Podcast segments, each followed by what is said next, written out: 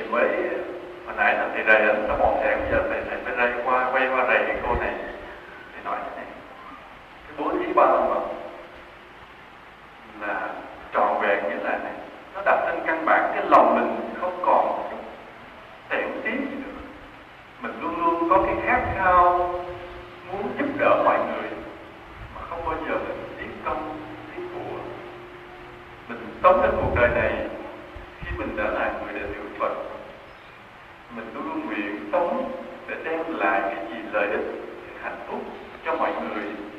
nên khi cần phải giúp ai điều gì.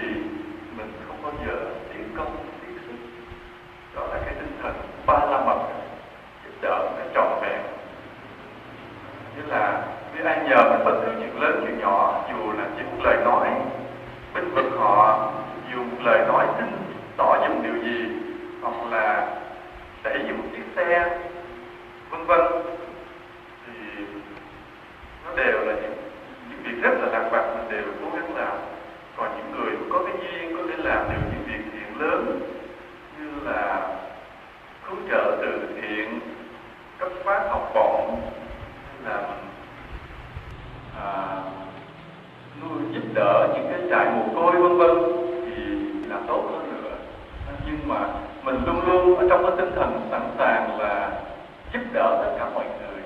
Không có tiếc, không có nghĩ đến điều ai nhờ mình điều gì của mình có cái tiếc hả sợ mất công sợ tốn của người phật tử không hề sợ hai điều đó. Không hề sợ hai điều đó. Khẳng định đó mới là ba năm bậc là bố thí ba năm bậc tuy nhiên tuy nhiên thế này, cái việc làm của mình phải bảo đảm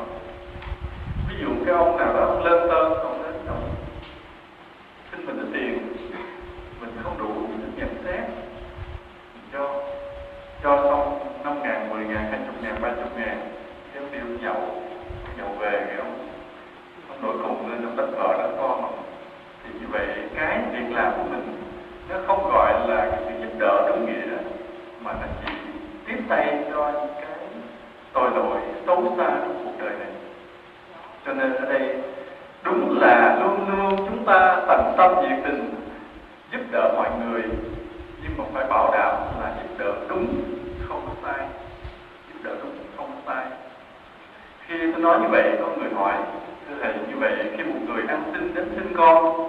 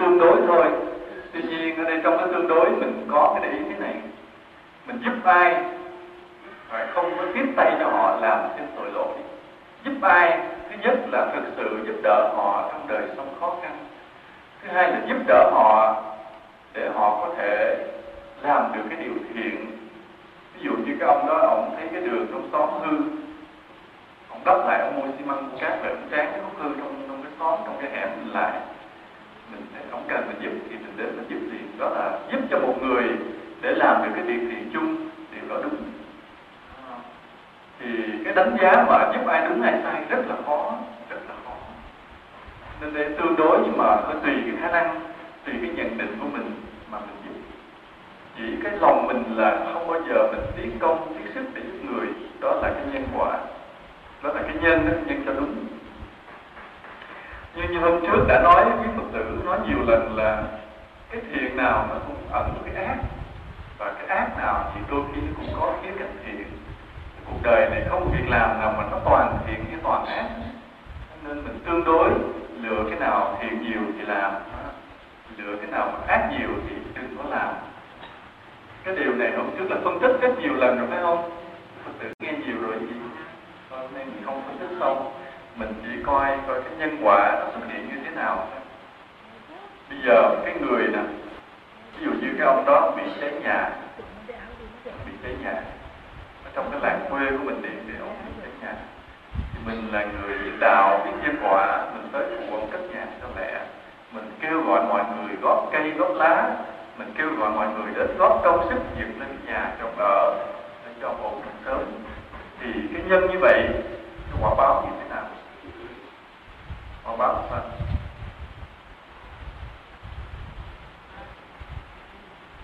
quả báo là ai biết? Tốt. Không, mình phải nói ra cái tốt cái gì đó. Ví dụ mai mốt mình nhận được một quả báo, thì quả báo đó là quả báo gì? Rất là rõ ràng, cụ thể. Một cái nhân á, nó sinh ra nhiều quả chứ nó không ra một quả. Ví dụ như là mình nói là cách nhà cho người ta, thì mình nghĩ được cái quả báo là mai mốt mình mình có nhà ở, thấy không? Mai mốt mình được nhà ở, tốt đẹp, không được không đơn giản nó ra nhiều quả báo. Để mình phân tích này giờ mình kêu mọi người giúp ông cất cái nhà ông nên thứ nhất là ông nhanh chóng có chỗ ở ổn định không thì ông không phải ở ngoài sương ngoài nắng cho nên cái ông đỡ bị bệnh thấy không? Rồi cái, cái nhân thứ nhất là cất cái nhà nhưng mà nó có cái ảnh hưởng phụ là giúp người ta tránh được bệnh hoạn. Thì cái quả báo là sao? Mai mốt mình ít có bệnh hoạn. Không? Cất cái nhà mà nó sinh ra quả báo sức khỏe. Rồi những cái đồ đạc mà ông, ông con không chạy được á ví dụ như là nhà bốc lên cháy ông lật tật mở cái tiền tủ em con cái túi tiền chạy đi mất liền. Chứ còn cái gì nó cháy mình lên hết không biết nhưng mà có một số đồ ông gom ra được. Thì khi mà mình cất được cái nhà thì ông có chỗ chứa lại những cái đồ ông ổn định không bị hư hao mất mát nữa thì nó sinh ra quả báo gì? Mai mốt đồ đạc của mình ít có bị hư hao mất mát. Nó được ổn định. Đó thấy không? Cất cái nhà mà nó sinh ra bao nhiêu quả báo phụ nhờ mình cất cái nhà ổng á cái ổng gì ổng mới nhanh chóng ổn định chỗ ở ổng tiếp tục làm ăn. Làm ăn lo công ăn việc làm chứ không có mở nhà cứ không có nhà ở rồi không đi làm ăn gì được hết. Rồi cái đói khổ cái nghèo nó cứ kéo dài. Giờ mình cất nhà cho ổng cái ổng nhanh chóng ổng có công an việc làm ổn định. Thì cái phước quả báo mình về sau là sao? Là mình, mình ổn định công an việc làm không bị gián đoạn thường thường có thu nhập tốt. Cái thứ tư thì, thứ tư là không có nhà ở thì đúng là cái phước của mình đời đời không bao giờ là bị mất nhà mất cửa, luôn luôn có chỗ ở ổn định. Đó, nên một cái cái nhân luôn luôn nó sinh ra nhiều cái quả báo, chứ nó không phải là một cái quả báo. Bây giờ mình nói ờ, ví dụ thế này thì trong cái làng quê đó, người ta cất cái trường học cho trẻ em trong làng học thì mình tới mình phủ dựng lá dựng cây dựng tôn làm thì cái quả báo gì sinh ra? Sinh ra quả báo gì? Thứ nhất á, là có cái nhà cho trẻ em nó ngồi học thì giáo dạy học phải không? Thì mình được cái phước là những đời sau luôn luôn có nhà ở tốt rộng rãi nhà rộng ví dụ như ai mà có công cất cái giảng đường hay là đường to, chứa được nhiều người, thì mình sẽ có cái phước sau này có được cái nhà nó rộng rãi. Cái quả báo phụ thứ hai là có nơi người ta học hành, trẻ em nó phát triển được cái kiến thức của nó. Thì cái người mà có công các cái trường học được cái phước là đời đời thông minh học giỏi. Nó nó có nhiều cái, một cái nhân ra nhiều quả báo phụ. Rồi ờ, ví dụ thế này ví dụ như là có trong hẻm tối tăm không có cái ánh sáng, mình phải hy sinh, mình phải câu cái điện trong nhà mình ra, mình thắp cái bóng đèn cái khúc hẻm đó cho nó bớt tối. Tại vì điện công cộng không có thắp ở trong hẻm. Ở đây cái mình tự lấy cái điện nhà mình mình thắp mỗi đêm, tiền điện nó mình trả thì được cái phước gì? Được cái phước gì? Không đèn sáng cho mình không sáng suốt đâu được cái phước mắt sáng tức là giúp cho người ta nhìn trong ban đêm nó rõ ràng, thì đời đời mình được đôi mắt tốt. Nhìn không có thành một người mà thành hai, ba người. Một người nhìn là bảo đảm một người. Ở xa là biết xa chứ ở xa mình thấy là gần. Ở gần bảo đảm gần, nhưng không thấy lộ ở đằng xa. Đó. người ta mặt tròn, bảo đảm tròn, không nhìn thằng mèo đó là người được đôi mắt tốt cái thứ hai nữa là làm cho mọi người đi qua cái khúc đường sáng đó, họ gì họ yên tâm bớt lo sợ. Cho nên mình được cái phước là thường là mình được cái tâm tâm hồn nó bình thản yên ổn ít có phải rơi vào những cảnh sợ hãi. Đó. đó là một cái nhân mà nó nhiều cái quả. Đôi khi nó còn nhiều cái quả khác nữa mà mình không phân tích ra được. Bây giờ ví dụ như là mình thấy những người nào đó bị ăn hiếp mình bình vực được phước gì có thể là họ bị oan, mình lên tiếng, mình cải chính giùm cho họ. Hoặc là mình thấy họ yếu đuối mà bị những người khác bắt nạt ăn hiếp mình binh vực mình che chở cho họ thì được cái phước gì Đức Phật tử mới tập suy luận nha học nhân quả thì là phải giỏi phải biết suy luận để sau này mình gặp cái tình huống là mình biết suy ra. Nói gì?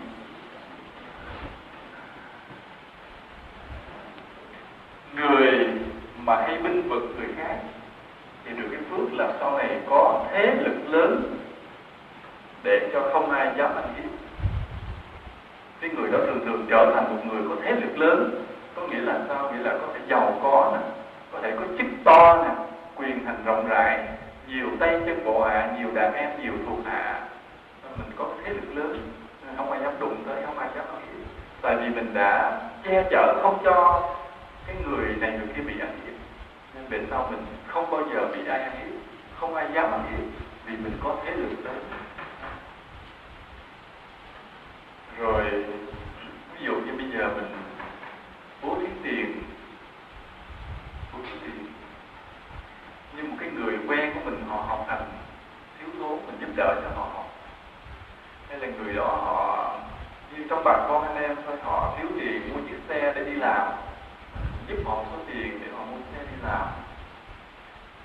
Vân vân có nhiều việc lắm, nhiều việc mà không kể ra hết được. Nhưng đại khái là bằng tiền của mình giúp đỡ họ. Thì sau này những cái quả báo, gì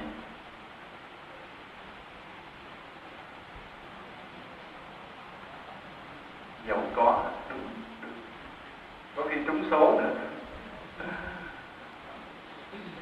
Thường cái người hay giúp bằng tiền bạc thì sau này nó được hai cái phước. Một cái phước thứ nhất là dễ có tiền dễ làm ra tiền giàu có là cái thứ nhất. Cái thứ hai là nó có nhiều cái hướng để mình quyết mình chọn lựa trong cái sự nghiệp của mình. Như có người nói bây giờ con có số vốn mà không biết nên làm ăn ở chỗ nào, không biết là đầu tư vào cái chỗ nào mà mới thành công. Nhưng mà cái người mà họ có phước họ đôi khi họ được cái ba, bốn cái hướng mà chọn hướng nào cũng thành công đó. còn mình ví dụ như mình không có phước, thì mình, cái phước mình nó theo cái duyên mà mình chỉ được chọn trong một hướng hay hai hướng thôi.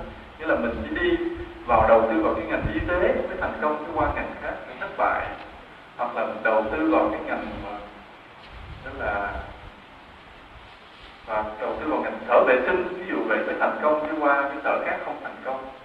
Vân vân, là do cái nghiệp, cái duyên của mình.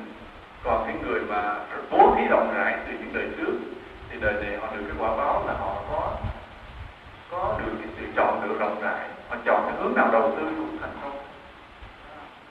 Cho nên không phải bó, không phải bó hẹp mình mình bây giờ muốn làm, tìm một cái hướng để làm không ra. Tìm một cái chỗ đầu tư hay làm ăn mà mình không biết chọn chỗ nào, nó bối rối, nó bí lối. Còn cái người có phước bố thí nhiều thì họ chọn chỗ nào cũng thành công. Thì họ đầu tư vào ngành may cũng thành công. Họ đầu tư vào ngành nghĩa là mở cái tiệm hớt tóc cũng thành công. Vân vân vậy. Đó là cái giúp đỡ vì mình phân tích qua một cái nghiệp nhân khác, như là sự giết hại coi cái quả báo của cái sự giết hại như thế nào. Thường thì ở đây chúng ta sợ cái gì nhất? Sợ gì sợ chết ai cũng sợ chết. Mấy cái tâm lý người đời bình thường đó còn sau khi chết mà đọa đi đâu là còn thêm cái sợ nữa không? chết là sợ rồi còn đọa đi ngục sợ thêm nữa. Vì mình nói là thôi phải chết chứ. Ai cũng vậy cho nên trong cái hình phạt mà của tòa án đó, cái hình phạt cao nhất là gì? Là tử hình thấy không? Đó người bị tử hình là cái người hết tài rồi người đó phải bị giết bị loại ra khỏi đời sống của, của xã hội. Người nó quá nặng tội. Cho nên ai cũng ham sống sợ chết. Thì như vậy trong bao nhiêu cái tội mà mình gây ra thì cái tội mà giết hại là cái tội bởi vì người ta sợ chết nhất mà. Nên là đôi khi mất tiền, mất bạc, người ta không sợ lắm mà người ta sợ chết hơn. Thì như vậy, giết hại là cái tội nặng nhất trong các tội. Đó là trên tương đối mà nói như vậy. Dĩ nhiên còn có thể phân tích những trường hợp ngoại lệ, nhưng cứ tương đối đi, nói rằng cái giết hại là tội nặng nhất. Bây giờ mình thử phân tích nha. Mình giết người thì quả báo, bị quả báo gì?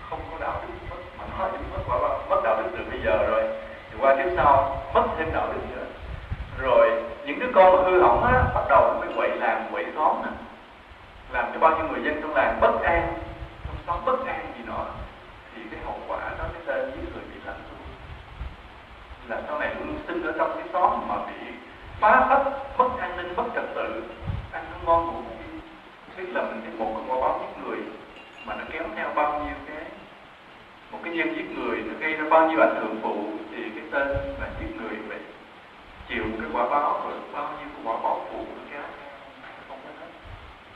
Một cái nhân nó gây ra nhiều cái quả chứ đó. Là cái à, tương đối này nhưng mà tuy nhiên, trên cái nhân quả thì nó có sự công bình. Cái này hôm trước có nói, nhưng bây giờ nói lại. Nhưng mà không phải là mình giết người luôn luôn có cái tội giống nhau luôn luôn là cái tội bằng nhau như vậy thì cái người mà bị nhiễm đó, ví dụ như là các anh công an anh, trong khi mà đi làm bổn phận anh buộc lòng anh phải nổ súng hạ sát cái tên anh cướp của giết người cái tên tội phạm nguy hiểm anh thấy trong lúc mà đối phó với nhau qua lại anh phải rút súng anh bắn anh bị chết thì anh ấy có tội không? Không có.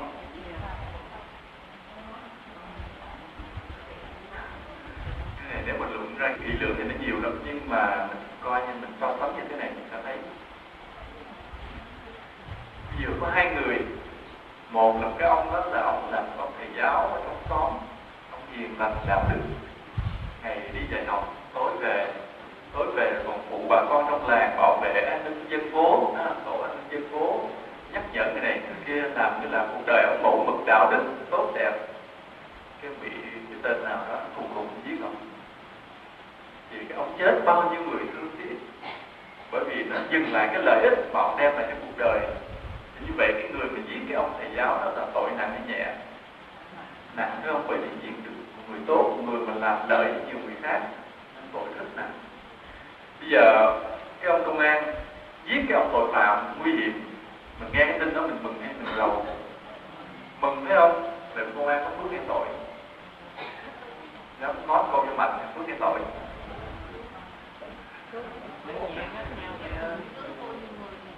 Thấy là đó giết ông thầy giáo làm bao nhiêu người buồn á. Nhìn cái buồn của người ta mà biết cái tên giết người là bị tội nặng phải không vì giết một người mà làm bao nhiêu người mừng thì biết rằng cái hành động giết này coi chừng có phước đấy. có phước. Đó, đó vậy. Dĩ nhiên là nó cũng có cái quả báo phụ của nó là anh công an này sau này cũng sẽ bị trầy tay chặt chân cái gì đó nó cũng hơi có sự đau đớn. Nó tương đương với cái việc mà anh gây cái đau đớn kia nhưng mà nó không nhiều lắm không nhiều bằng cái phước mà anh, anh làm cho người ta yên tâm thở vào nhẹ nhõm khi mà tên cướp nguy hiểm đi chết. Cho nên cái nhân quả nó tương đối như vậy chứ chúng ta đừng nghĩ thế cứ giết người là mang tội. Bây giờ ví dụ thế này nữa ví dụ như là vào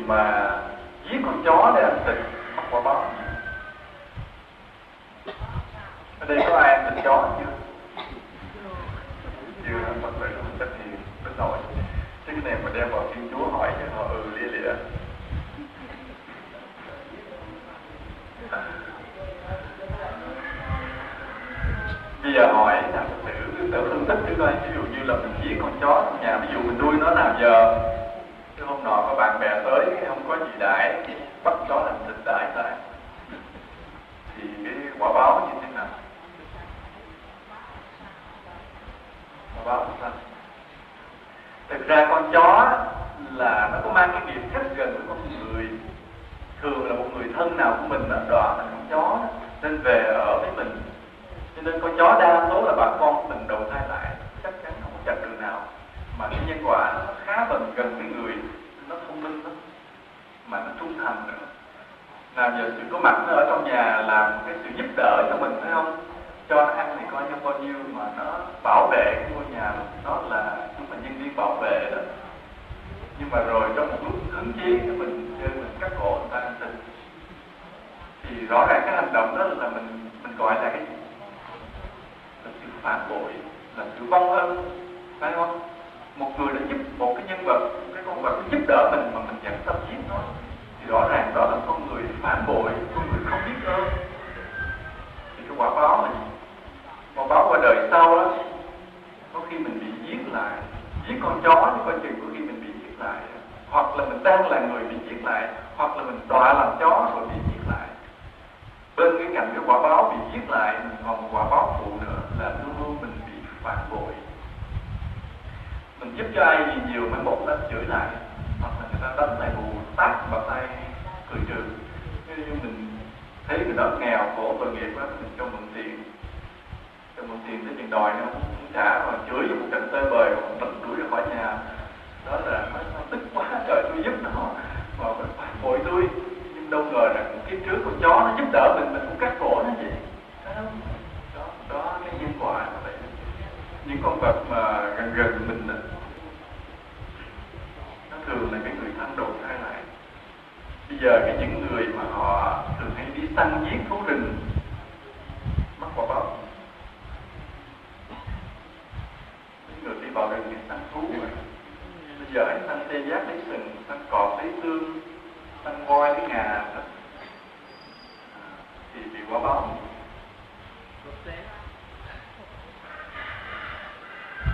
Thực ra những con vật đó thì nó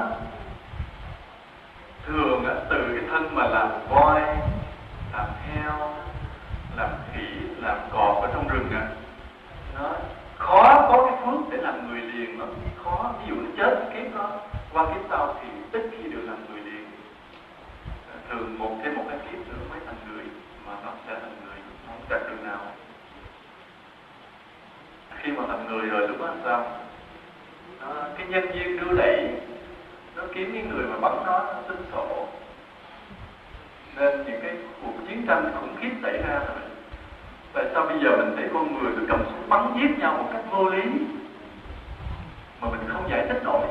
Vì những nguyên do rất là lắng nhắc. Nhưng mà người ta vẫn cầm súng bắn giết nhau. Bởi vì sao? Bởi vì những người này đã đi lùng trong rừng rồi, mà kiếm con này con kia săn bắn giết hàng đàn à, đến lúc những con vật nó thành người trở lại, thì nó kiếm thì mình nó tính sổ bằng cuộc chiến tranh cho nên bây giờ mình cầu nguyện cho thế giới hòa bình cho chúng sinh an lạc. Nhưng mà điều đó xảy ra được. Không không xảy ra được. Bởi vì sao? Bởi vì người ta còn sát sanh chịu quá, người ta còn đi săn bắn. Trong những cái lò mổ còn giết bò giết heo mỗi ngày.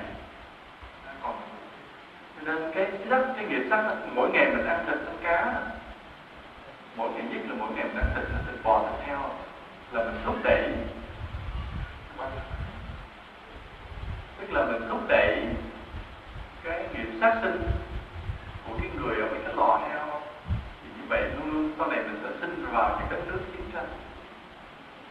Và những người mà trực tiếp giết hại vật luôn luôn là những người cứ bị bầm, bị chém, bị bắn rồi hết kiếp này qua kiếp kia.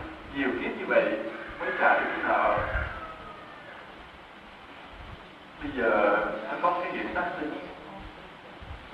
Là cái nghiệp chặt phá cây rừng thường thường mình nghĩ cái nghiệp mà sát sinh đó là mình chỉ giết gì giết người ha giết thú à, tức là giết cái động vật. Chứ mình không nghĩ tới mà mình cắt mấy cây cỏ à, cái cây xanh cưa cái cây cổ thụ gọi là sát sinh. Mình không nghĩ như vậy phải không? Mình nghĩ giết cái đó không có tội. Nhưng mà có tội không? Không tội. Không tội. Đừng báo cáo nghiêm chỉnh là có tội vì sao? Vì cây cũng có tâm linh. Mình nhớ điều đó. Chúng ta đừng tưởng cái cây nó mọc ven ven vậy là nó không biết gì nhé tất cả những cây cối đều có tâm linh. Đều biết hết chứ không phải là không biết. Và cái điều này đã được khoa học kiểm chứng. Chứ tôi không có nói láo, tôi không nói đặt điều, mà điều này đã được khoa học kiểm chứng đo đạt bằng máy móc đàng hoàng cho nên việc cây mà có cái tâm tình, có tình cảm, có tâm linh, có sự hiểu biết là một điều đã trở thành sự thật.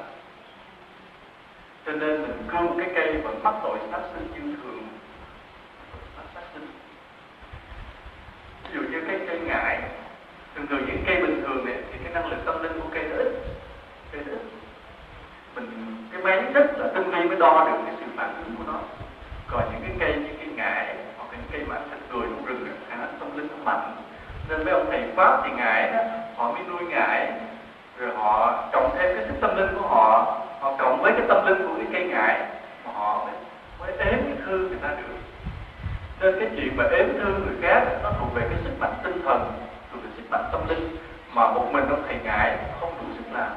Nên ông phải nhờ thêm cái cây ngải, nó cộng với cái sức mạnh tâm linh. Thì cây ngải, cái năng lực tâm linh nó mạnh lắm. Rồi có một điều nữa. Là theo báo cáo khoa học của lâm nghiệp, họ báo cáo thế này.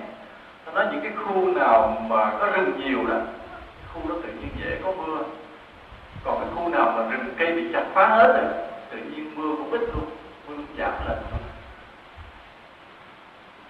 ngày xưa mà khu đó còn rừng nhiều á, thì mưa kéo tới rất nhiều. Mà khi mà cái khu rừng nó bị chặt phá hết rồi, thì tự nhiên mưa cũng ít tới cái khu đó. Đố ai biết tại sao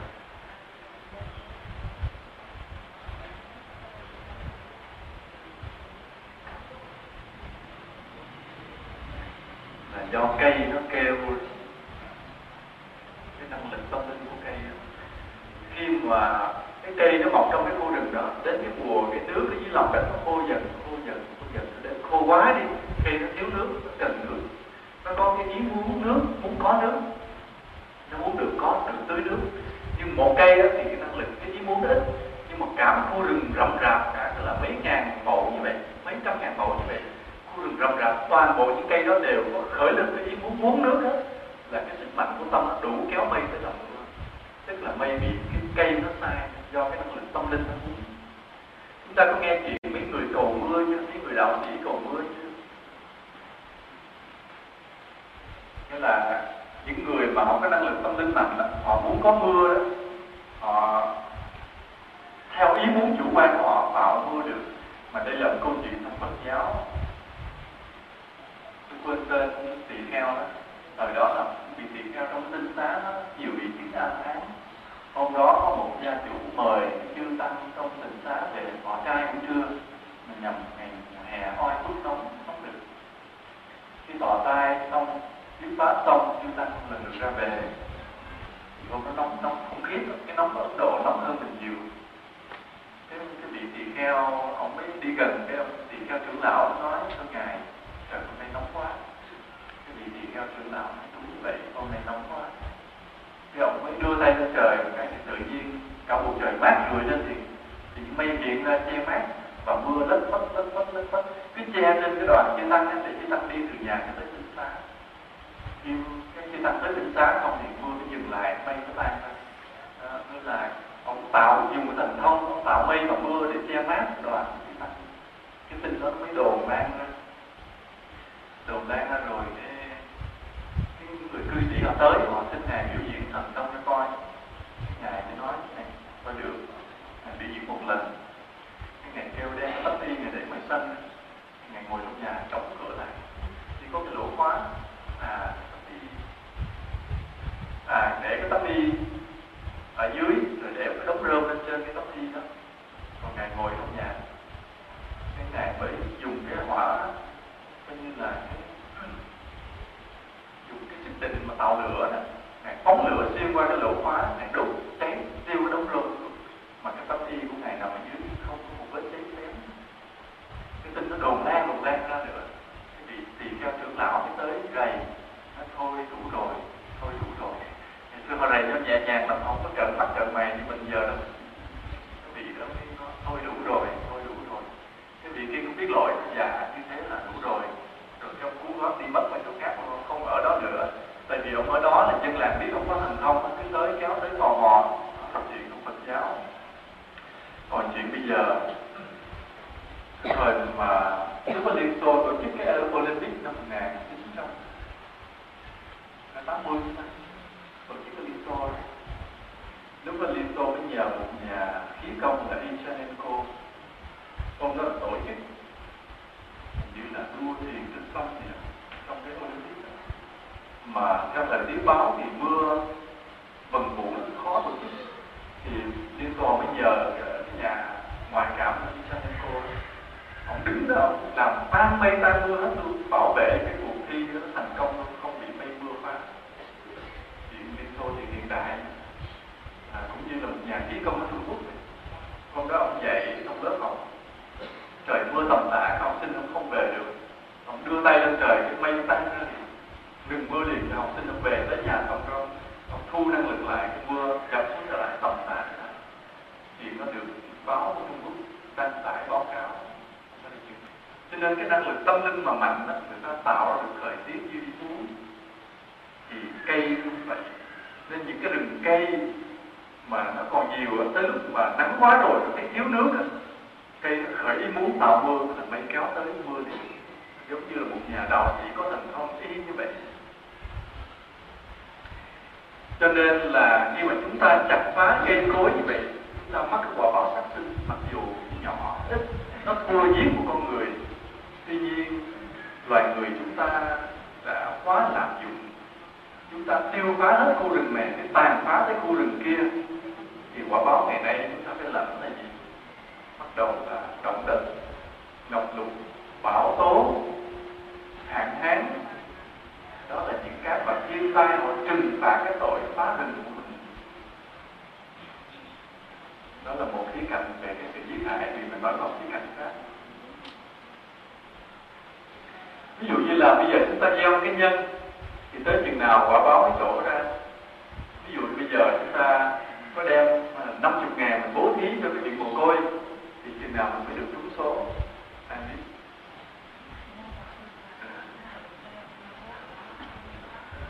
Biết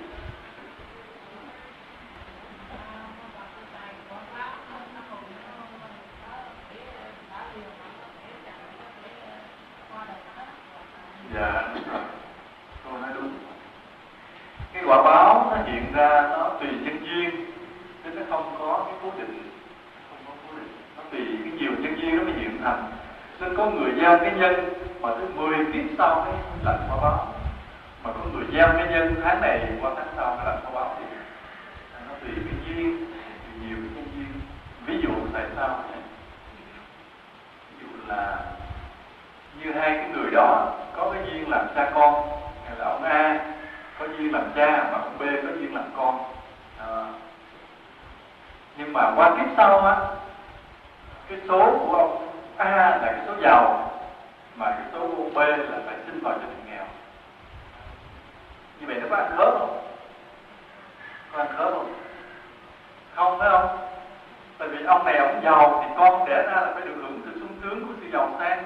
Nhưng mà ông B thì ông mất cái nghiệp là ông phải đẻ vào trong cái gia đình nghèo, không giàu được.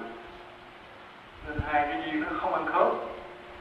Cho nên hai người đó tạm thời chưa làm cha con, chưa làm cha con được thì họ đẻ vào hai cái thứ khác nhau. Ông này ông đi qua cái thứ này ông kia làm qua thứ kia. Mặc dù cái duyên cha con còn nằm đâu để chi? Để ông này ông hưởng cái số giàu còn, ông kia ông chịu cái số nghèo còn. đó. cho đến khi cho đến khi à, cái ông ông A này ông hết cái số giàu rồi ông hưởng hết bước rồi ông nghèo. Ông B này ông còn cái số nghèo chưa được hưởng số giàu. Ăn khớp hai cái duyên ăn khớp là gặp con kiếp khác đẻ con gặp lại cái ông A ông nghèo đẻ làm con. Là chịu nghèo theo ông. Đó là duyên cha con nó ăn khớp nhau mà cái duyên về cái số phận nó ăn khớp nhau. Được cho nên nó không hẳn là nó hiện ra liền nó tùy cái nhiều cái duyên khác nó có ăn khớp hay không nữa. À, tự hiểu không? Hiểu không? À, ví dụ ví dụ ví dụ khác. Giờ ông đâu có cái phước làm vua có phước ông sẽ được làm vua mà ông là một cái người hiền lành đạo đức. Ông sẽ được làm vua trong cái đất nước là thịnh vượng thái bình. À, cái phước ông là như vậy biểu là phước quá lớn. Đi cả đời ông, ông vừa tu hành ông vừa tu tâm tích đức ông vừa bố thí đồ này giúp đỡ người kia binh vực người nọ là phước gì cũng làm hết trơn á. Phước cũng quá lớn rồi. Cho nên là ông phải được cái phước là vua trong một đất nước mà giàu có thịnh vượng để phải an cư lạc nghiệp thái bình đạo đức vân vân mọi điều sung sướng hết nhưng mà nó không có cái đất nước được như vậy. Nghĩa là nghĩa là ông, Ngọc Hoàng mà ông tính sổ ông dò ông chống đó, thì không có cái nước nào mà được vậy. Chứ nước nào mà cũng quậy không mafia thì cũng hội tam hoàng. Không là tham nhũng thì cũng là cướp giật không có chiến tranh thì cũng đọc được bảo tố không có nước nào hết thôi nên ông này chưa làm vua được. Không ăn khớp nhau phải không? Cái đất nước với cái số vua không ăn khớp cho nên tạm thời cho ông làm triết gia tiếp sau cái ông đầu thai ông cũng có cái nhân thiết gia con người cái là ông. Ông đem cái bản chất hiền lương của ông ra, ông làm thầy giáo trong cái làng, trong cái tỉnh đó. Ông cứ dạy dỗ về đạo đức cho mọi người thôi, chứ ông không có làm vua, mặc dù người ta thương ông người ta nể ông lắm, nhưng mà ông chưa làm vua được. Cho đến khi cái sự giáo dục của ông á ông giáo dục khắp khắp khắp nơi hết, cái mọi người họ hiền lương, họ đạo đức lên, thì họ có cái phước những người dân nó có cái phước tập trung lại để sống trong một đất nước thái bình. Thì lúc đó đang khớp với cái phước con này chưa? Đang khớp. Nên con trời khác đến một cái chỗ nó tập trung lại. Cái đất nước nó hiện ra cảnh thái bình thịnh vượng. Nó hiện ra cái cảnh ông này lên làm vua. Nó khớp nha. Cho nên nó tùy duyên đó. Chứ nó không phải là mình gieo cái nhân đó rồi mà không lẽ chứ nó không là mình phải được hưởng tiền nó không chắc là mình cho nó năm chục ngàn đồng rồi mình lập cặp đi mua vé số liền mà lát đây chúng ta có đọc lương là cái từ bi tỷ tám chưa có rồi không? Cái chuyện mà ngày chịu tố ngày tuyên án đó. cái ngày tuyên án, ông tâu dối vua để giết ngày chịu tố không? Mà cái quả báo cái mười kiếp sau mới trả. Hiện ra cái một kẻ mà mặt người đó. Mười kiếp sau mới trả. Là đó à, có trường hợp thế là quả báo trả liền trong kiếp hợp là qua nhiều kiếp mới trả, tùy cái nhân duyên, nó phải phối hợp nhiều lắm cho nên cái luật nhân quả ở trong cái bản thể tuyệt đối đó tự sắp xếp cái chi phối hết, sắp xếp cái tính toán trên thế này thế kia. Cho nên biết đâu là trong đây có cô nào đó có cái phước làm công chúa này. Nhưng mà tiếc là cái thời này không còn vua nữa, tôi làm chiều vua.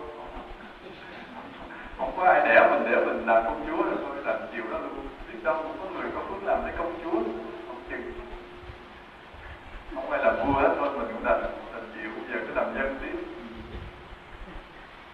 bây giờ mình phân tích một khía cạnh khác của nhân quả, là người và thú.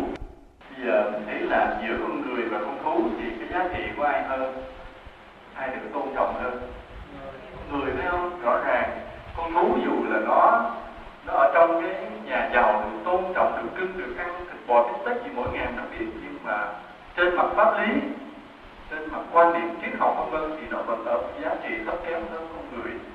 Nên con người vẫn là một một sinh vật được tôn trọng hơn con thú.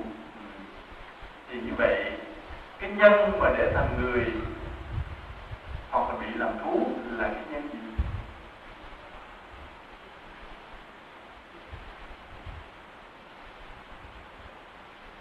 Tức là nằm ở diện cái quả báo là bị khinh thường hay được tôn trọng đó. cái quả báo. Mình được làm người để được tôn trọng và mình bị làm thú để bị khinh thường. Phải không? Như vậy cái quan điểm cái chỗ là tôn trọng hay khinh thường là, là cái quyết định mình làm người hay làm thú. Thì bây giờ mình gieo nhân gì mà thành người đó đó gieo nhân tôn trọng mọi người mình biết kính lễ những bậc đáng kính, biết kính trọng đức phật, biết kính trọng chư tăng, biết cung kính những người đáng kính trong cuộc đời này. Ai có cái hay mình tôn trọng không dèm pha, không cái xấu mình không khinh thường người khác. Ví dụ như mình giàu có, mình không có khinh người. Cho nên mình được quả báo làm làm người. Chẳng những làm người mà có chừng làm quan nữa. Tại mình kính trọng người ta nhiều quá cho nên đôi khi mình được làm quan để người ta còn phải tôn trọng mình nhiều hơn nữa. Còn mình tôn trọng vừa vừa thì mình làm dân thôi, làm người mà làm dân thôi. Đó. còn mình tôn trọng người ta rất nhiều thì có chừng làm người mà làm quan luôn nữa. Đó. Còn mình làm cái nhân của sự khinh thường thì mắc quả báo làm thú cái nhân mà khinh thường nó như thế nào? Ví dụ như là mình hãy coi thường mọi người mình làm những việc đồi bại để người ta coi thường mình. Thì tức là mình tự đánh mất giá trị mình được. Ví dụ như mình ăn cắp, nói dối ờ, tham lam, bê tha, gì đó, vân vân. Những cái nghiệp mà mình tự đánh mất cái giá trị của mình, thì qua kiếp sau mình mất luôn cái giá trị làm người. Nhớ như vậy. Cho nên nó thuộc về đạo đức nữa. Nó ngoài cái tâm lý là mình kính trọng hay khinh thường người khác, nó còn cái nhân của cái đạo đức nữa.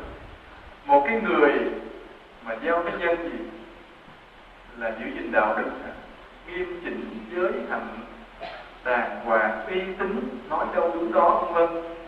Thì họ được mọi người tôn trọng. Có cái giá trị kiếp sau, họ được làm người đầy tràn đầy giá trị. Còn một người mà bây giờ bê tha thì là hư hỏng, từ bây giờ đã tự buông mất cái giá trị của mình rồi thì kiếp sau họ sẽ được ở cái địa vị không có giá trị. Đó là con thú. Còn có những con thú nha, mà nó tạo được cái giá trị, ví dụ như sao?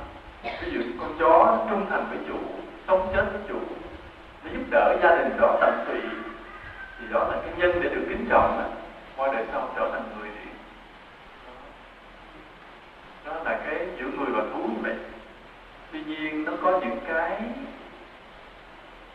du di tương đối được. Ví dụ như là con con chó cho bẹt dê nó được người giàu có nuôi. Cảm đời sống sung sướng, là được bác sĩ thú y chăm sóc, ăn uống thì còn hơn cả cái người nghèo khổ. Tức là đời sống của nó tuy là chó mà nó sướng hơn một con người người nghèo. Thì đó là nhân quả gì nhân quả gì gì tại sao nó làm chó, làm thú ở vào một cái địa vị thấp kém mà nó sướng hơn con người?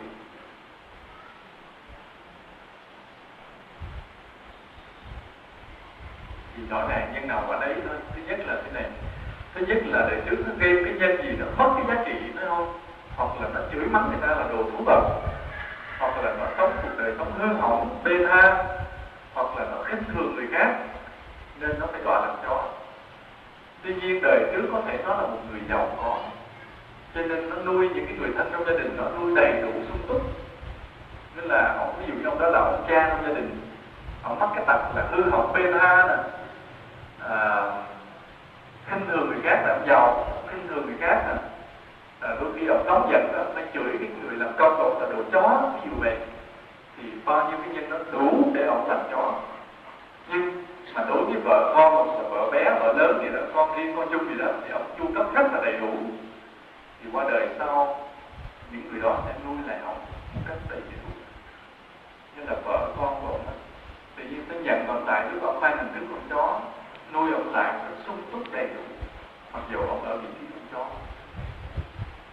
Đó là cái nhân quả. Nó còn một cái nhân quả này có một lần có một người cùi đến nghe đức phật thuyết pháp. Rồi sau khi phật thuyết pháp xong, cái người cùi đó đi ra về, đến đến đi ra về, thì bị một con ngựa nó đến hút chết tại chỗ. Nhưng mà người đó được cái quả vị. Trước khi chết được cái quả vị tơ quả. Rồi các vị tỳ kheo ngạc nhiên hỏi đức phật, do cái nhân quả gì mà người này bị mắc bệnh cùi? Do nhân quả gì mà bị ngựa hút chết do nhân quả gì mà được quả bị, đức phật mới nói thế này.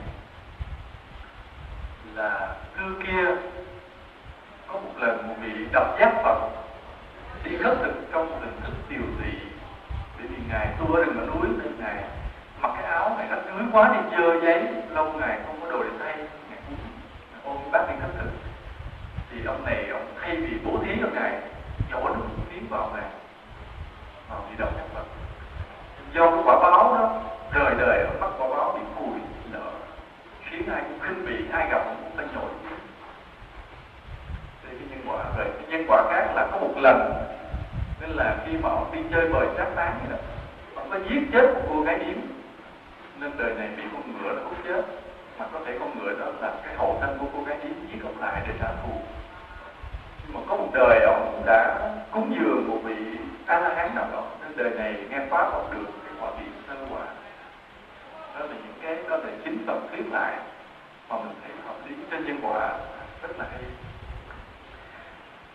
Là với một vị thánh, một vị mà đáng lẽ mình phải kính trọng, ông đã không kính trọng mà ông biểu lộ một sự khinh bỉ cùng tồn là chỗ nước bọt thì đời đời ông bắt cái quả báo là ai gặp ông cũng phải ghê tởm xa lắm mà làm sao để người ta phải ghê tởm ta lắm thì phải phải bị bệnh cùi, phải không? Vào cái thời đó bệnh cùi là coi như hết chữa. Bây giờ mới bắt đầu chữa được. Cái thời đó là bệnh cùi mình hết chữa. Lỡ nói là hôi thối rồi gì đó ai thấy cũng ghê tởm. Cho nên, khinh bị một vị thánh, bắt cái quả báo là bị cái bệnh mà ai ghê tởm lắm mà mình. Ai ghê tởm lắm ta có một lần tôi gặp cô phật tử thì lúc mà gặp tôi thì cô ta cũng rất là đẹp. Người đã lành bệnh rồi. Trong đẹp cô ta có kể là thời gian cô ta bị cái bệnh giống như cùi. Khắp người lỡ nói không dám lại gần ai mà ai thấy mình cũng sợ lây. Tối ngày ở trong nhà trống. Sau này cô được cái phương pháp rồi cô chữa hết cái bệnh đó. Nhưng đó là cái quả báo. Quả báo là mẹ xưa cũng đã lỡ khinh thường ai. Khinh thường người nào, thời gian nhưng sau này do biết tu biết sám hối biết hối hận, cho nên quả báo nó nó hiện ra một thời gian ngắn đó. nó không thành một cái bệnh cùi, bệnh viện nó chỉ có bệnh gan, lỡ nói gì đó thôi đó. là cái nhân quả cho nên chúng ta nhớ là chúng ta gặp một người cùi, hay một gặp một người nào mà họ tiêu tụy hay họ đáng sợ, thì lòng mình đừng có cái kinh thường hay biểu lộ sự ghê tởm thì như vậy mình cũng sẽ mắc cái quả báo. Nên mình chỉ nên xót thương cho họ thôi. Xót thương vì người này đời trước không biết đã lỡ khinh bỉ ai đó. Nên bây giờ bị quả báo là mắc cái bệnh mọi người phải đi tưởng nên cái người cùi như vậy, cái thân phận nhiều khi nó không khác con thú. Bị người ta coi thường, ghê tởm, ta lắm. Mình nói cái nhân quả những người mà thú. Bây giờ mình nói cái tính chất của cái khác là cái diện mạo. Tại sao mình đẹp, tại sao mình xấu? Như cái này có dạng lần xưa dạng trong bài chữ phước là đức? Ai ngày xưa nghe thì có nghe, tại sao xấu, tại sao đẹp? Đức phật phân tích có hai loại, quả báo. Một là cái đẹp do cái đức hạnh bên trong. Tức là cái người này, những đời trước là một người hiền lành, nhu hòa, từ bi, thì đời này họ được cái tướng mạo đẹp đẽ. Mà cái đẹp đẽ đó, nó không phải trên hình thức, mà cái đẹp đẽ nó từ cái tâm hồn. Nên cái đẹp của người đó, mình nhìn vào là mình tự nhiên mình cảm phục, mình quý trọng liền nó từ tâm hồn nó đi ra. Còn một loại loại quả báo đẹp mà do mình làm cái công việc hình thức. Ví dụ như là mình thường hay đem hoa cúng phật mình hãy trang trí những cái chỗ công cộng à, mình đi tạc những cái bức tượng của những danh nhân thành rất đẹp đẽ. À, mình sửa chùa. À, mình đắp tượng vân vân cho nó đẹp. Có khi trong lòng mình nó chưa có đủ đạo đức nhưng mình làm những cái điều đó vì mình cầu quả báo đẹp. Đúng đợi sau mình được quả báo đẹp. Theo cái lời mong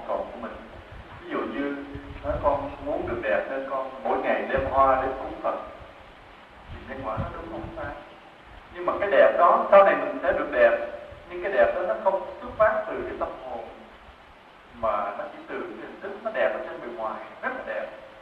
Mà nó chỉ hấp dẫn được với những con người hiếu sắc, những con người mê bề ngoài, những con người không có cái chiều sâu đạo đức nên thích những con người có cái nên thích về mình, bởi vì mình có cái nét đẹp ở hình thức bên ngoài. Nên mình thấy tại sao người ta nói hồng nhan đa trung với cái người đẹp từ cái khổ? Bởi vì người này đời trước gây cái nghiệp đẹp mà đẹp bên ngoài. Cho nên nó chiêu dụ mấy cái ông đàn ông á, mà thích cái đẹp bên ngoài, chứ không thích cái đạo đức. Mà tại sao vậy? Tại vì chính bản thân của mấy ông cũng không có đạo đức. Nên mấy ông mới thích cái nét đẹp bên ngoài. Thì mình tóc cho ông ông tóc cho mình thì giữa hai bên sướng hay khổ? Không đạo đức thì sướng hay khổ. Rõ ràng là khổ. Còn cái người có cái nét đẹp đi từ cái tâm hồn đi ra đời trước gieo nhân đẹp bởi cái đạo đức đời này họ có một cái nét đẹp lạ lùng nó từ cái tâm hồn mà nó đầy cái đạo đức nó làm cho mình phải kính trọng phải quý ngưỡng phải quý mến phải ngưỡng phục. Thì cái, cái đẹp của người đó nó chiêu dụ ai nó chiêu những cái người có cái đạo đức đến với họ. Nên người đó thường là cuộc đời họ sướng tuy họ đẹp họ rất là sung sướng thì họ đi từ cái nhân của đạo đức. Với cái diện mạo, với cái nhân quả, nó có liên quan với nhau nữa. Nó liên quan này là trên con người mình như vậy đó, cái mắt, cái mũi, cái môi, cái tai, cái tóc của mình nó nói lên cái bản chất của mình hết. Nói lên cái nhân quả của mình hết. Nhờ vậy mà mấy ông thầy tướng, mấy coi tướng mình nói ra được là như vậy ví dụ một cái người mà mắt nhìn một người thấy thành hai người là kêu mắc gì đó đó, cái đó mấy vị nói tôi có nói nha không dám nói đó. một người dù thấy một một người mà thấy thành hai người là cái mắt nhìn mà mình thấy giống như đang nhìn mình mà giống nhìn ai hoặc là nhìn ai cứ thấy giống như nhìn mình đó là do cái nhân gì? Do cái nhân gì? Do nhân gì? Do cái nhân là tà kiến tà kiến đời trước nhìn vấn thẳng như là Phật nói nhân quả không chịu tin. Đi tin mấy ông đồng bóng thầy bói dinh cô bà chúa. Không có tin nhân quả cho sâu sắc. Nên mấy người đó tà kiến. Nên đời này nhìn bên đây thì mình thấy người ta giống như nhìn bên kia. Đó. Mà cái tấm tình của họ dễ chịu không? Mấy người đó. Cho nên họ được luyện vào hạng thứ thứ nhất. Đó. nên khi mình gặp một người mà có đôi mắt như vậy thì mình cái nhân của họ là thứ nhất là tà kiến. Tà kiến nên cái tính tình họ quái dị kỳ cục khó chịu, thì cái quả báo họ là gì? Nhìn vô mình khỏi cần biết coi bói. Dòm cái ông đó, bắt ông vậy mày mãi thì ông này khó tánh. Ông này tà kiến nè, thấy không? Ông này hiểu vấn đề rất lạc nè. Và ông này sao? Khổ. Người thì nó luôn luôn khổ, bởi vì đời trước không có gieo đúng với nhân. Chứ không gieo đúng rõ ràng ví dụ quý phật tử kiểm điểm lại hết những người mà bị cái mắt như vậy. Thử nhìn cuộc đời họ có đúng như là tôi nói không? Nhất là tàn tiếng khó chịu nè. Hiểu vấn đề hay dễ hiểu sai nè. Và cuộc đời dễ bị khổ. Đời trước không có gieo nhân lành. Gieo nhân tầm bậy đó đó là đó đó là cái nhân quả mình nó hiện lên trên diện mạo mình. Rồi, ví dụ như là một cái người mà có cái miệng thôi thì nói tắt tiếp sợ nó đọc, ờ, nó đụng chạm đúng không? Nhiều người có cái đôi mắt mà mình nhìn vào thì họ mắt nhân hậu cái ánh mắt của họ rất là nhân hậu hiền từ nên là nhu hòa. Thì mình nhìn vào cho mình biết cái, cái tính chất người này người ta thì rõ ràng đó là một con người tốt phải không? Người tốt hay giúp đỡ người khác hiền lành ít có chỉ trích ai ít có gây gắt thường là dễ dãi rộng lượng không có khác gì thì cái người đó cái quả báo hỏi thế nào? Cuộc đời họ sao? Sướng. Cho nên mình khỏi cần biết mình coi khỏi cần đi học bói. Nhìn cái người như vậy biết thì nói cuộc đời ông sướng. À, đầy đủ là không gặp chuyện khổ là hay có người giúp. Tại vì ông gieo với cái nhân đó rồi trên đôi mắt nó ghi rồi thấy không? Dễ vô cùng. Ví dụ, ví dụ như mình nhìn người mà có cái lông mày. Cái lông mày nó cái đầu lông mày nó dựng dựng dựng đứng lên. Nó khích lại. Thì nó nhìn vô mình biết cái tính chất gì nó hiện ra. Dữ thấy không? Hẹp hòi khắc khe. Dầu như khỏi nói nó thành khó và thành khắc nghiệt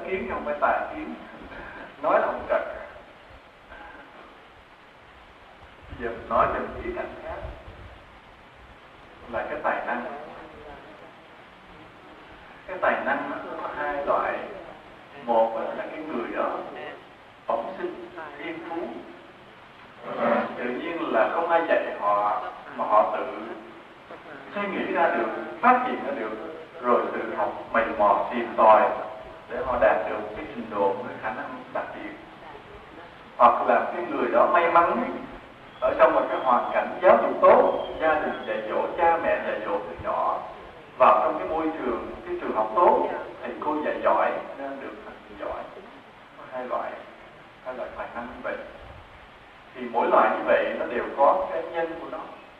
Cái nhân nào sẽ thành được cái quả báo cái người mà đời trước á, mình dạy ai cũng dạy tận tình biết cái gì cũng muốn cho người khác biết không có giấu nghề. Thì qua đời sau luôn luôn là người học giỏi tiếp thu tốt mà luôn luôn được những cái thầy giỏi dạy mình. Cái quả báo là như vậy nên trở thành bác sĩ kỹ sư gì dễ dàng. Là do đời này mình là ra đời trước, không giấu nghề, luôn luôn dạy ai tận tình. Rồi còn cái người mà đời trước họ cũng là người tự nghiên cứu. Họ cũng luôn luôn đem những cái nghiên cứu mình phổ biến hết cho mọi người, mà thường là không dạy người khác, ít dạy người dạy thì cũng tốt nhưng mà ít có điều kiện để dạy mà chỉ đem những cái phát minh của mình ra để làm lợi cho người khác thôi. À, thì người đó thường hay dễ qua đời sau là người tự học mà có tài.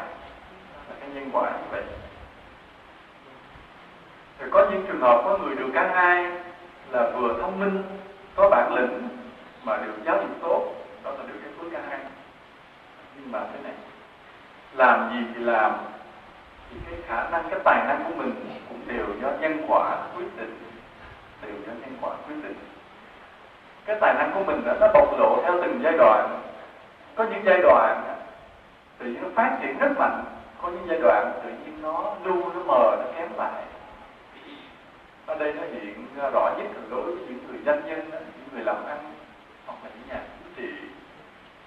Cái thời gian mà họ có phước họ còn phước thì nhiên họ suy đoán vấn đề rất là nhạy, đánh giá vấn đề rất là hay, nên có những quyết định đúng đắn và thành công. Mà khi cái phước họ tới khi họ trước một cử tọa đông thì họ thuyết phục người ta nghe lời họ họ nói rất là hay. Còn khi cái phước họ hết họ đứng lên họ nói thì người ta nghe là chán kỳ như vậy, nhưng hôm nay quý phật tử nghe tôi nói là chán hay thích? Nếu chán là biết tôi hết phước rồi là lần sau không phải nói nữa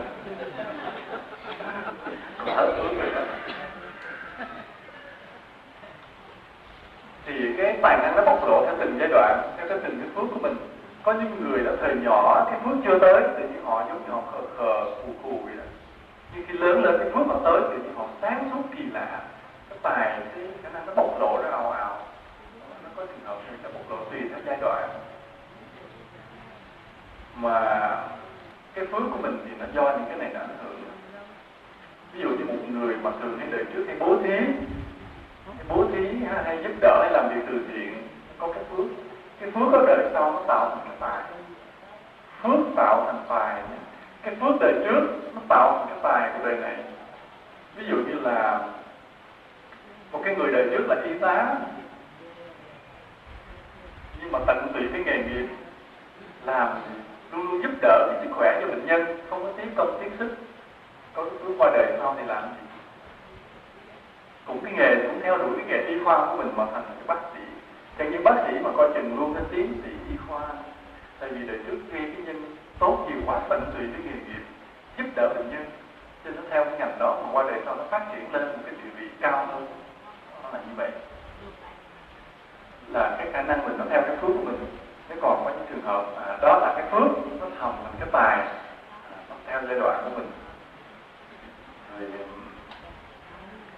nó có cái này nó có cái tâm lý này mà nó ảnh hưởng tới sự thành công của con người ta. Thường thường á, khi mình thành công cái điều gì đó thì mình hay có cái gì? Cái tâm mình là thế nào? Nếu khi mình đạt được một cái thành công thì tâm mình lúc đó như thế nào? Có thích không? Thích phải không? Thường khi mình thành công ví dụ như là mình mình làm ăn cái mình lời, mình lời nhiều. Mình sống được cái hơi, sống được cái nhà lầu. À cái mình làm ăn tiếp, vân vân. Hoặc một nhà chính trị, mà họ leo được cái cái chức bộ trưởng gì gì đó coi như là một sự thành công trong cái cuộc đời của họ. Thì khi một người mà được cái thành công như vậy, thì cái tâm lý của họ thế nào? Lúc đó làm sao? Thích phải không? Thích và nó dễ có cái gì? Có cái kiêu hãnh, cái tự hào mà khởi lên. Có không? Có. Rất dễ mà cái tâm kiêu hãnh, tự hào đó, nó sẽ phá tan mọi cái phước mình. Nó phá tan mọi cái phước mình. Nó từ cái thành công mà người ta không thành công nữa, hay từ cái thành công mà người ta bị thất bại, là xuất phát từ cái tâm lý tự hào, bí mật ở bên trong lòng mình mà không ai tránh khỏi đa số không ai tránh khỏi quý phật tử vậy. Ví dụ như hôm nay mình tu hành, mình niệm phật tinh tấn hoặc là đi chùa đều đặn, cái ai cũng khen, thì ông nói tu tinh tấn mình khoái chí, mình khoe là tôi cứ là tụng kinh mấy thời đi chùa thường xuyên. Cái thời gian sau tự nhiên sao tự nhiên thời gian sau hoặc là mình bệnh, mình nạn hoặc là có cái chuyện gì khiến mình nản chí mình không có tinh tấn được nữa bởi vì mình có cái tâm tự hào khoe khoang, thích muốn cảm thấy mình hơn người khác từ cái sự nghiệp của mình mà nó, cái sự tinh tấn của mình bị dừng lại, hoặc một người trong thiền định của vậy hoặc người đó người thiền được nhiều tiếng, tâm rất thanh tịnh, rồi khởi cái tự hào bí mật bên trong, thấy mình đã ngon rồi, thấy mình hơn người khác rồi, thì mai mốt tâm thì nó đồng loạn trở lại mà không ngồi được lâu nữa hoặc là một người giàu vậy mình biết một người này giàu bền hay không, mình nhìn cái thái độ của họ biết liền như ông ông giàu lên mà thấy ông trầm trầm tĩnh tĩnh, không thấy, không kêu căng không hợp mình. Bình thường mình biết ông này còn giàu nữa, chưa hết tại vì không có kêu, có vẻ khiêm tốn thì ông này còn phát nữa. Còn cái người đó vừa mới giàu lên, mà mình thấy đi ra ngoài là nhìn lên trời không? Biết ông này ít bữa tiêu cho không không phát được nữa đây là một sự thật. Quý phật tử về mình nhìn lại sẽ thấy, cứ về nhìn lại xung quanh mình đi sẽ thấy điều đó rõ. Cái là cái người nào cái hạnh phước họ nhiều á, thì thời gian mà họ thất bại nó nó lâu chút nhưng chắc chắn sẽ thất bại khi mà họ đã có thái độ kiêu căng rồi. còn cái người họ thành công lớn thì nhiên họ trầm tĩnh mà khiêm tốn biết người này còn phát gì quý phật tử cứ để ý mấy cái ông mà cán bộ lớn, thật lớn ví dụ như họ làm những cái chức mà từ chủ tịch tỉnh rồi trở lên cứ gặp họ sẽ thấy họ có cái nhiều điểm gì đó mình không biết. Nhưng mà thái độ thứ nhất là họ khiêm tốn họ trầm tĩnh nó không có kiêu căng từ cái địa vị của mình. Nên nó cứ leo lên leo lên như vậy rõ ràng. Còn cái người mà tới địa vị nào đó bắt đầu thấy ngon rồi thấy kêu căng rồi là biết cái chiếc tâm này không còn nhiều nữa. Thời gian nó dừng lại.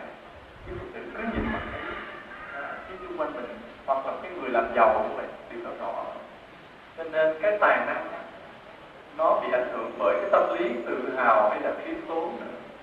Là mình sẽ tiếp tục giỏi, tiếp tục thành công, hay là tự nhiên mình bắt đầu ngu si mờ mịt và thất bại là vì có cái kiêu căng, tự hào hay không.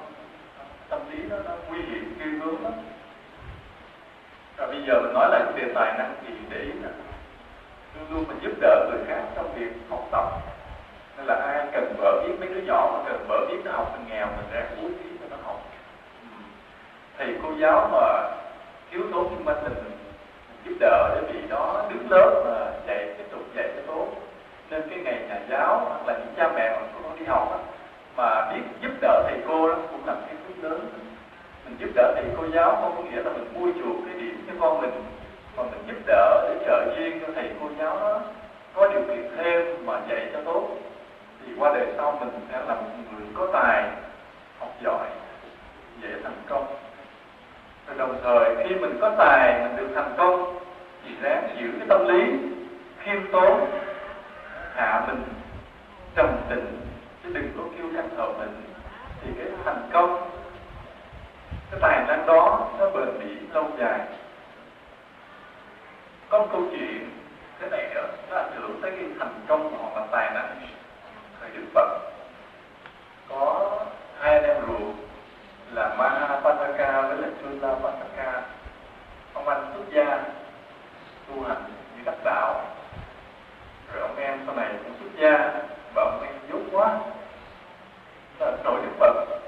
Tức là một dạy trước quên sau, dạy trước quên sau. Một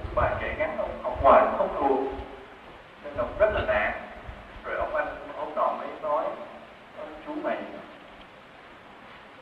không đủ trí tuệ để có thể làm một sa môn chính được. Nên thôi chú mày nên hoàn tục làm phước cũng dường thì cái nọ để có cái phước chứ làm bộ sa môn bao nhiêu người kính trọng mình mà mình bài kệ học không thuộc, làm sao mà dạy ai, sao mà dạy ai? Lui lại hòa tục làm cư sĩ thôi. Mà ông em này ngài Sulapantaka tức là ông châu lời bàn đằng ông, ông thương cái đời ông. Với lại ông thương mến cái đời sống xuất dê quá ông không muốn hòa tục. Mà ông anh nói cũng có lý nên là ông khóc. Ông vừa trả y lại lát đang đi ra khỏi sinh xá vừa đi vừa khóc. Lúc đó đức phật hiện chứ đức phật lên sơn đông ngài dẫn đường. Ngài hỏi hay là ông đi đâu đó. Dạ con quá tối tăm. Học bài kệ không thuộc nên anh con khuyên con nên hoàn tục. Phật có nói là ông xuất gia nương theo ta. Hay là ông xuất gia với ông, anh của ông. Nói dạ con nương theo thế tôn. Mấy người ta chưa bắt ông ra đời mà, chưa bắt ông hoàn tục mà. Dạ, dạ, ông xin tỉnh thôi, bây giờ thế này ông phải lên ngồi trên cái đá này. Phật mới dùng thần thông này, hiện ông cái khăn trắng nó bị ông cầm cái, cái khăn này ông ngồi ông cứ nhìn nó. Và ông tìm một cái đạo lý từ cái khăn này cho bạn. Sau đó đức phật cùng với các tỳ kheo theo cái lời mời của ông, một ông gia trưởng giữ trai tăng cả ngàn vị tăng. Hôm đó là sinh xá đông cả ngàn vị tỳ kheo. Đi dắt ra đi hết để giữ trai tăng. Chỉ còn mình ngài châu lợi bàn đặt ông ngồi trên đá ông nhìn một lát cái từ từ cái khăn mà cũng là do thần thông của Phật cái khăn nó từ từ trắng bắt đầu nó, nó úa vàng từ từ từ từ nó từ mới nó từ từ nó biến thành cũ chỉ trong có vài giờ. Ngồi thì ông, ông chợt ông nghiệm ra rằng ở đây không phải là học vẹt không có giáo lý vẹt mà từ ông nghiệm ra được. Thấy đúng là trên đời này mọi vật đều thay đổi tất cả đều vô thường thay đổi. Khi mà ông nghiệm ra đời đó ra cái điều đó rồi bỗng nhiên tâm ông giết luôn vào thiền định.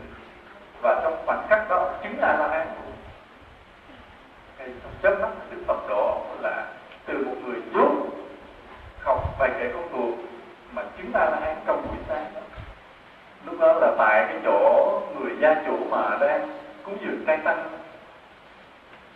Lần lượt rồi bị gia chủ mang cái ăn tới tớt bát cho từng vị từng vị. Mới tới đức phật, cái đức phật tới tay chặt cái bác lại không cho, không nhận đức phật nói là, còn sót vị nào ở tinh tái hay không? Thế nó dạ thì ông anh nó nói dạ không còn. Thế là tất cả mọi người đã được mời đến đây. Phật nói, đâu về quay lại.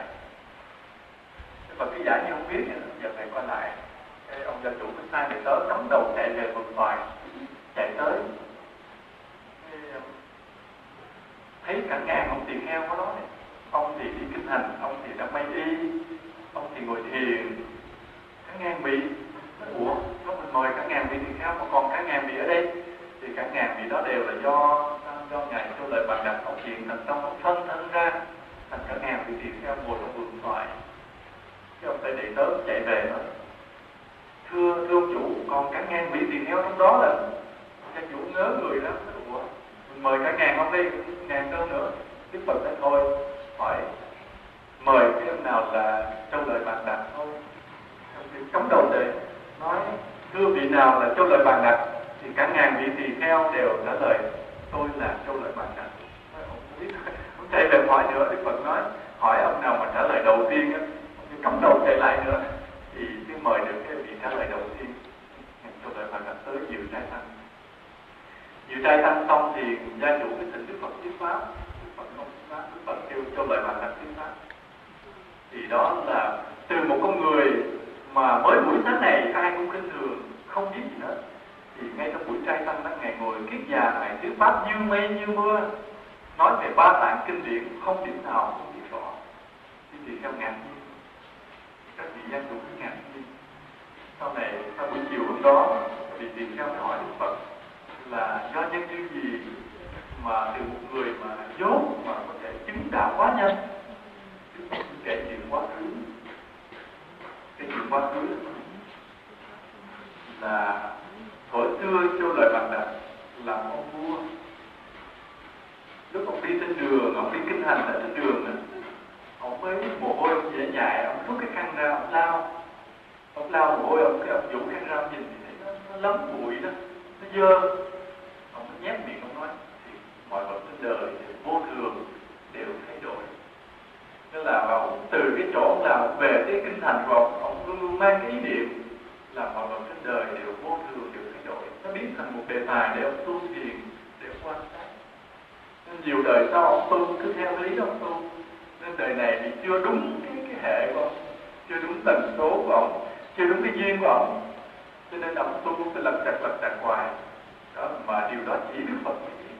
Đức phật nhờ cái thiên nhãn minh của mình, ngài mới biết được quá khứ điều đó không ai biết để mình dạy ông là một cái với trong cuộc đời xưa nữa, ông đã từng cúng dường nhiều vị đắc đạo chân tu, nên là có cái phước để đắc đạo.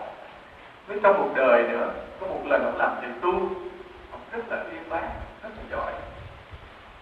Nhưng hôm đó, ông, có một lần một vị huynh đệ ông đang tụng kinh, ông cười ông nhạo. Ông nói, huynh tụng kinh vậy dở quá thì cái nọ làm cho vị kia mắc cỡ, không tụng kinh được nữa.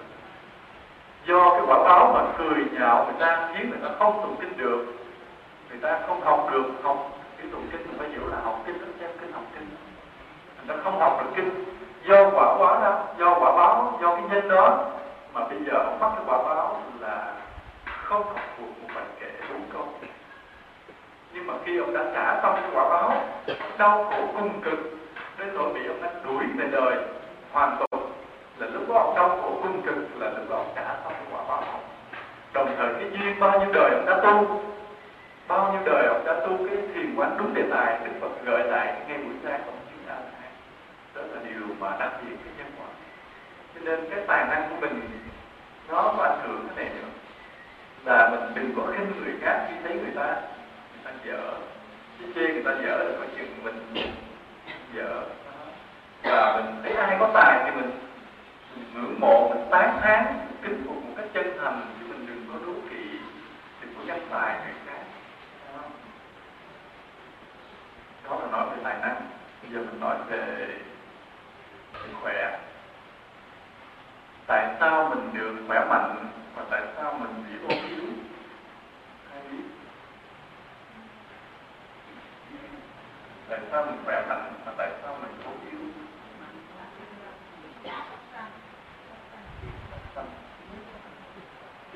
nó nhiều nguyên nhân lắm phải không rất là nhiều nhiều nguyên nhân mình ví dụ thế này thôi là mình bố thí tiền bạc người ta thôi mình không biết người ta làm gì nhưng mà người ta nhờ cái số tiền đó người ta ăn uống được đầy đủ người ta khỏe thì mình ngoài cái quả báo giàu có mình được thêm quả báo khỏe mạnh hai quả báo thì mặc dù từ một hành vi thôi từ một cái nhân là bố thí tiền mà phát sinh hai quả báo hoặc là một cái người mà hay giúp đỡ thuốc thang trong người bệnh thì người đó cũng dễ được sức khỏe tốt hoặc là một cái người mà không có sát sinh không có sát sinh à, cẩn thận về giới xác thì đời sau cũng được sức khỏe tốt còn người sức khỏe nhiều thì dễ bị bệnh tật hay hiểu chết hiểu vân vân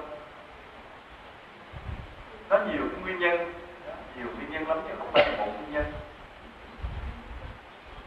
tuy nhiên nó có cái này trong cái sức khỏe đó, và cái vấn đề chữa trị thì tùy nguyên nhân nữa chứ có người đó mình nghe lạ lắm như tại sao trong đó ông gặp thầy cho uống cái nước lạnh hết rồi mình đồn rần rần lên thầy nó hay người khác lại cho cái uống uống cái nước lạnh cái người đó về bị tiêu chảy nhưng bác sĩ như vậy nổi tiếng mát tay ai tới chữa không hết mà mình tới chữa không hết cái khả năng chữa bệnh mà cái duyên mình gặp thầy thuốc đúng thầy đúng thuốc là do đâu cũng là do cái nghiệp mình đã hết mà mình gặp được thầy thuốc đúng cái nhân duyên của mình ví dụ như là cái người đời trước thường hay chữa bệnh bằng cách mổ xẻ người ta bằng cách giải phẫu thì qua đời sau mình bệnh cũng dễ được giải phẫu tại vì mình đi cái con đường đó còn có cái người không biết gì trơn á thấy người ta bệnh cái tội nghiệp hay thắp nhang cầu nguyện cái cầu nguyện trên trời Phật độ cho ông này hết tình nhưng mà thực sự cái tâm cầu nguyện đó, đó nó thành một cái sức mạnh tâm linh chữa bệnh từ xa nó thành một sức mạnh không phải là nó không có tác dụng đâu nha mình đừng nghĩ cái lời cầu nguyện đó nó chỉ không có tác dụng tính không phải nó có cái tác dụng nhẹ của nó trên cái vấn đề tâm linh làm nó chữa bệnh người ta từ pha một cái người như vậy qua đời sau thường hay gặp cái nhân duyên là lát lát chúng em thầy la cho uống nước lạnh hết bệnh. Học gặp mấy ông thầy mà nhân điện, để tay vô cái hết bệnh liền hoặc là gặp các thầy mật tông, cầu nguyện mà hết bệnh. Do cái nhân mình đã gieo, theo cái hướng nào. Nhưng mà gieo theo cái hướng đó mình dễ mê tín lắm. Thì mình không giải thích được cái cái cơ chế của cái việc mà chữa bệnh bằng nước lạnh mà tại sao nó hết. Ông hút thuốc nam hút bậy bạ mà tại sao nó hết. Tại sao ông để tay lên đầu mình mình hết bệnh, vân vân mình không giải thích được cái cơ chế đó cái mình giải thích bằng thần bí dễ rơi vào mê tín cái sự thật nó có cái cơ chế nó rất là rõ ràng có thể giải thích được theo khoa học. Ví dụ như là ông uh, bên Mỹ hồi đầu thế kỷ thì có cái ông Edgar Casey ông có cái khả năng chữa bệnh kỳ lạ lắm. Khi một người bệnh đến với ông cái ông nằm để ông tâm vào định cái ông tìm nguyên nhân tại sao người đó phía trước làm cái nhân gì mà bị bệnh. Và bây giờ phải chữa bằng cách nào? À, như có người thì thấy là ông thấy là đời trước là có cái cô đó đến thì ông là bị tanh sao luôn luôn ở trong tình trạng thiếu máu. Ông đến ông nhập định ông tìm thì ông thấy là cô này trong một đời xưa là một người đàn ông và là một người lính. Khi đi đánh ở ngoài chiến tuyến á ông này ông giết người ông làm đổ máu người ta nhiều quá. Thì ông đã trả cái quả báo đó nhiều rồi đã bị giết nhiều rồi. Nhưng mà còn cái quả báo phụ ở đời này phải trả là luôn luôn thiếu máu. Bởi vì đã làm đổ máu quá nhiều người. Cho nên ông nói là cái này nó được nghiệp rồi cô này khó hết bệnh lắm. Nhưng mà ông khuyên là thôi đừng từ nay đừng có giết hại à, đừng sát sinh mà nên uống thêm cái thuốc gì để bổ máu đó. Trong cái tây y đã nói. Nhưng mà ông biết rằng quả báo khó chữa được cái bệnh này nó trong chừng cầm chừng thôi đó. có những trường hợp thì ông giúp cho hết bệnh được có những trường hợp ông thấy khó hết bệnh, do cái nghiệp mình nó nhiều hay nó ít. Là trường hợp ông này rất hay. Ông mỗi cái bệnh nhân đến ông chẳng bằng cái cách nhập định, tìm cái nguyên nhân kiếp trước ông lưu lại hồ sơ tới 25 ngàn cái hồ sơ. Nên nó vẫn còn giữ bên Mỹ nhiều người họ có lục lại, họ nghiên cứu, mà nghiên cứu trên nhân quả rất là hay bây giờ nói cho vài vấn đề về có ai hỏi gì không? Mình còn được một vài phút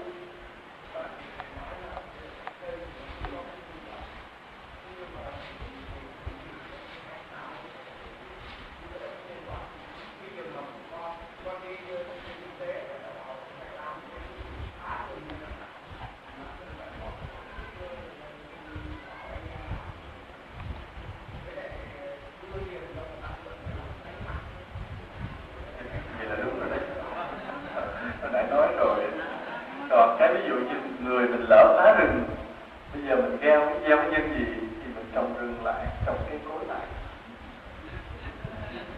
ở thành phố thì thua nhưng mình đã mắc cái nợ nên mình phải tâm nguyện là sau này mình có điều kiện mình phải trồng rất nhiều rừng thì trong làng trong xóm mình mình cứ đi trồng cây cứ thích thì nó trồng cây xanh mình cho mua cây con cho nó trồng nó mát nó từ cái nhỏ cái lớn nhưng mà trong tâm nguyện mình lúc nào mà thực hiện mình sẽ trồng rất nhiều rừng thì biết đâu kiếp sau là một thành tỷ phú hơn Nên mình, mua đất thì trồng rừng do cái tâm nguyện đời này đó mình đã phát nguyện mình sẽ trồng rừng mà.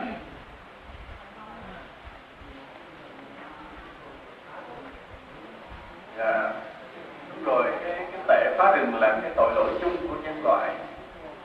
Cho nên là mỗi người chúng ta làm sao cố gắng trồng cây xanh để bù lại cái tội lỗi của mình.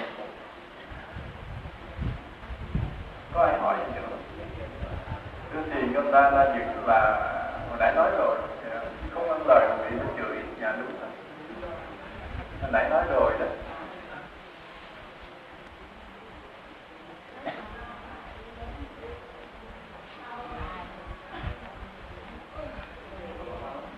À, à dạ. hỏi cái là có hai loại người một người là ta có điều kiện á, cúng chùa tỉnh này tỉnh kia.